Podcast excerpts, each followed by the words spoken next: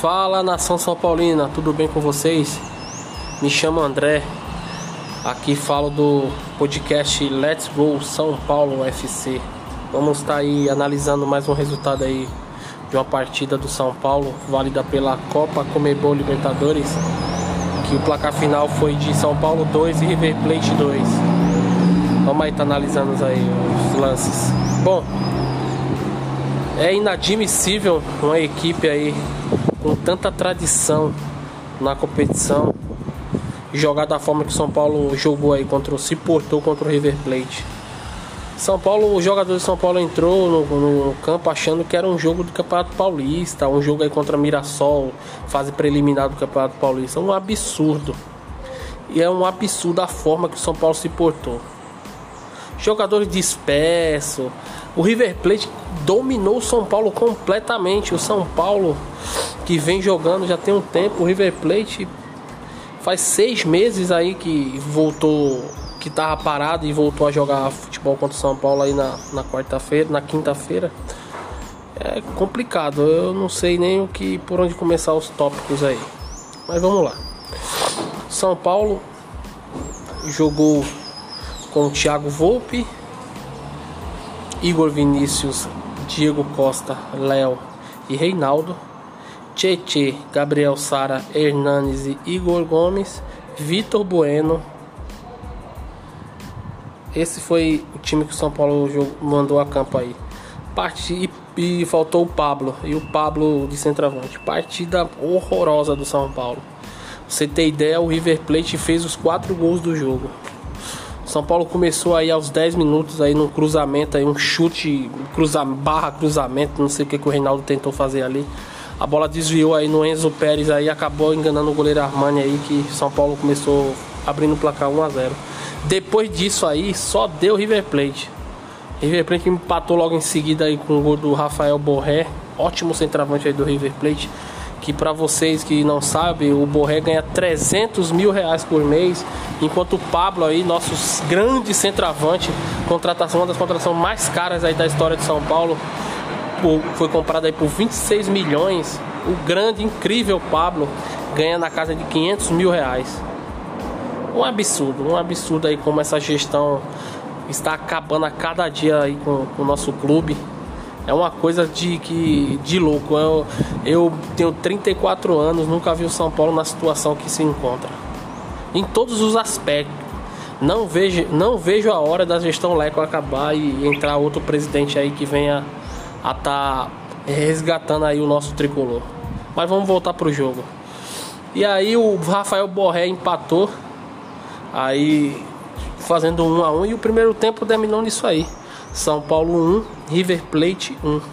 Na volta do intervalo, achei, acreditei que péssimo primeiro tempo São Paulo fez. O, o Fernando Diniz já deveria vir com algumas alterações aí na equipe, mas pelo contrário, o jogo foi desenrolando aí no segundo tempo, passando para lá, para cá, São Paulo recuado, River Plate, River Plate senhor aí das ações do jogo. E o São Paulo muito passivo, assistindo aí a equipe do River jogar. Até que aos 38 minutos do segundo tempo, o River Plate chegou à virada. Numa falha aí bizonha aí do sistema defensivo do São Paulo, que não conseguiu afastar a bola. Inúmeras vezes a bola teve em posse do tricolor. E aí o River Plate chegou no segundo gol. E aí eu pensei, putz, já era.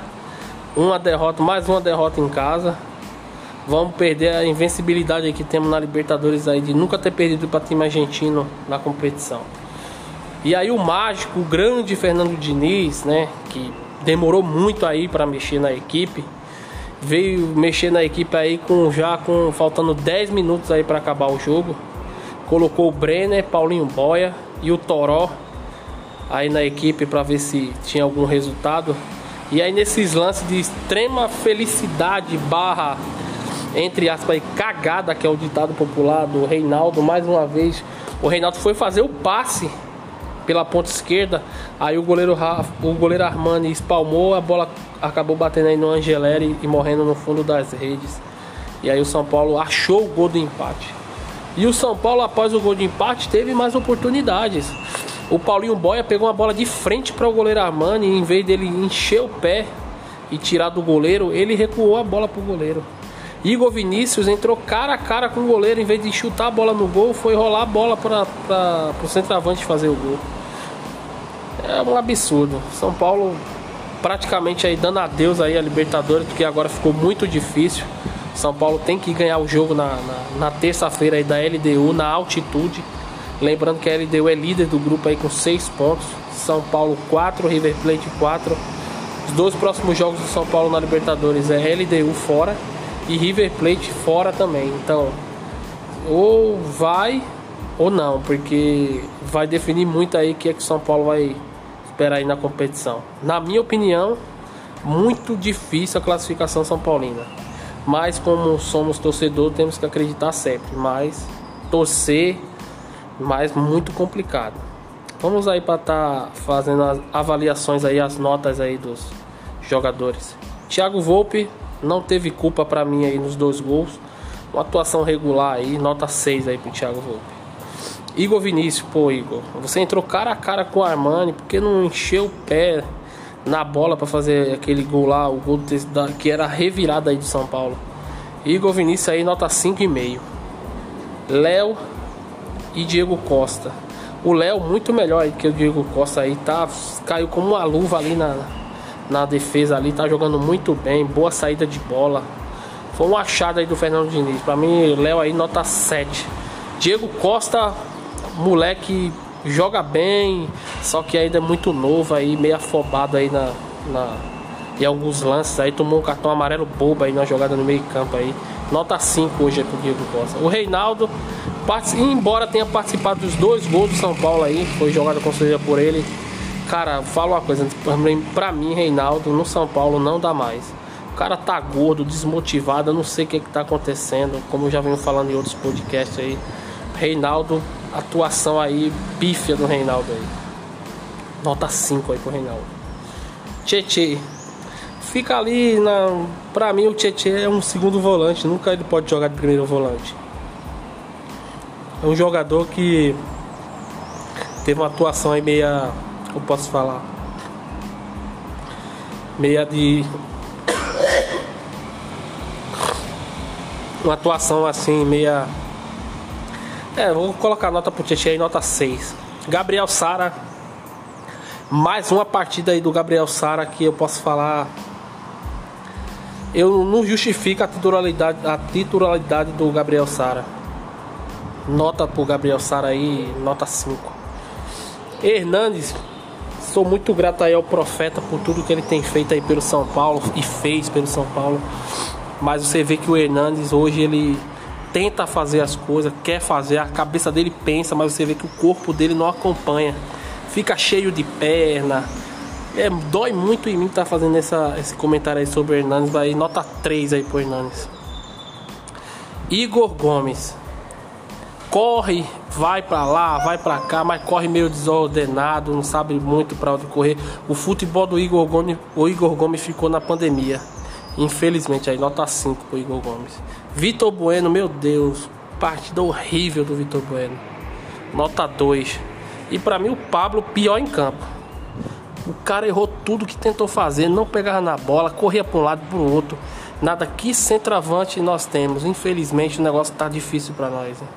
Nota 1 aí pro Pablo. E o Fernando Diniz demorou muito para mexer na equipe. Eu, eu tava assistindo o jogo e aí até comentei com o meu primo aí via WhatsApp.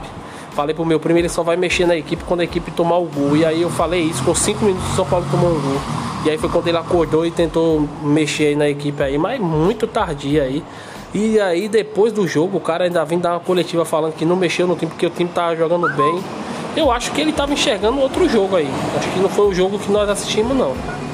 Ele estava enxergando outro jogo, com certeza. Nota aí 4 aí pro Fernando Diniz. E é isso aí, rapaziada. Isso aí foi mais uma análise aí do, do jogo do São Paulo aí, o resultado final aí de São Paulo 2, River Plate 2. São Paulo volta a campo aí na próxima terça-feira contra a LDU lá em Quito. Partida dificílima que vai dizer muito que, é, que podemos esperar aí da sequência da Libertadores. Para mim só existe um resultado, vitória.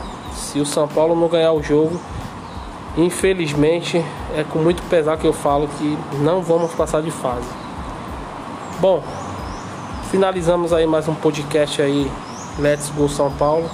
Espero que vocês tenham gostado aí e ajude a fortalecer aí esse canal, compartilhando e seguindo aí no Spotify, nas plataformas aí que você queira estar tá escutando o Spotify, o podcast, disponível em todas as plataformas.